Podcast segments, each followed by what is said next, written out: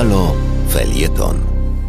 Przed mikrofonem Igor Isajew, ukraiński dziennikarz i publicysta mieszkający i pracujący w Polsce. Przy mikrofonie Igor Isajew.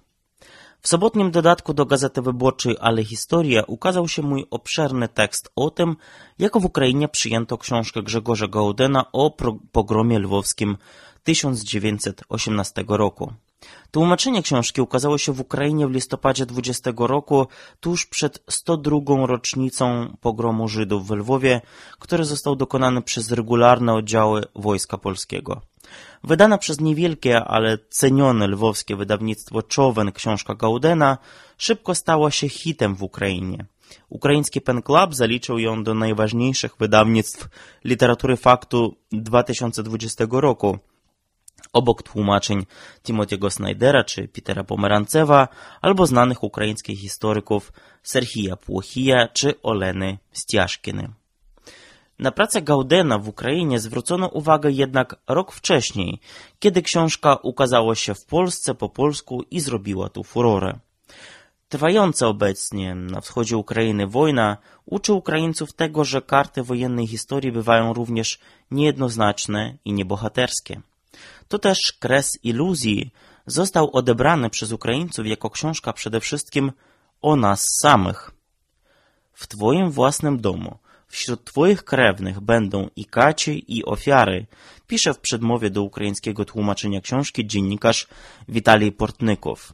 I ci, którzy wygrali, ponieważ torturowali i zabijali, i ci, którzy przegrali, ponieważ pozostali wierni ludzkim wartościom, dodaje z goryczą, mając na myśli los wszystkich tych, którzy wywodzą się ze skrwawionych ziem europejskiego wschodu.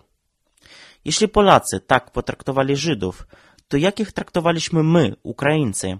Zadają pytanie Ukraińcy, czytając książkę Gaudena. A może to tylko polska specyfika? Przecież dziś w Ukrainie regularnie słyszymy o ksenofobicznych atakach na naszych współobywateli w Polsce. Czy Polacy są dziś ludźmi tolerancyjnymi? Pyta Gaudena dziennikarka Kateryna Moskaliuk w wywiadzie dla na portału Ukraińska Prawda po premierze Kresu Iluzji po ukraińsku. Gauden odpowiada, wciąż żywe są antysemityzm i ksenofobia, także nastroje antyukraińskie. Chcę jednak podkreślić, że współczesne polskie społeczeństwo bardzo różni się od tego sprzed stu lat. To jest inna Polska. Dziś w Polsce istnieje wyraźny, silny opór szerokich kręgów i ruchów społecznych przeciwko szowinizmowi, ksenofobii czy antysemityzmowi. To ważne i to cieszy mnie. Książka Gaudena pomaga Ukraińcom nie tylko przyjrzeć się antysemityzmowi polskimi oczami, ale też dostrzec żywe historyczne resentymenty. Naród, który nie chce poznać prawdy o sobie, nigdy nie stanie się narodem cywilizowanym, ujmuje we wstępie główne przesłanie książki Portnyków. W następnym zdaniu pisze, podkreślam to szczególnie tu, w Ukrainie. Właściwie w każdej z ukraińskich opinii na temat kresu iluzji pojawi się nadzieja, że także ciemne karty historii stosunku Ukraińców do Żydów będą zbadane przez rodzimych ukraińskich historyków. Tak profesor Iwan Monowati pisze. Czytając tę książkę, byłem psychicznie w Lwowie nie tylko w listopadzie 1918 roku, ale także jako Ukrainiec byłem w Lwowie w lipcu 1941, kiedy wydarzyły się straszne rzeczy zwane przez naocznych świadków Dniami Petlury.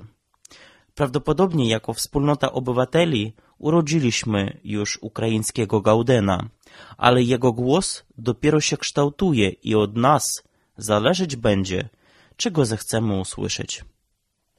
Miłego tygodnia życzę. Do wysłuchania kolejnego felietonu Igora Isajewa zapraszamy w następny poniedziałek o godzinie 14.50.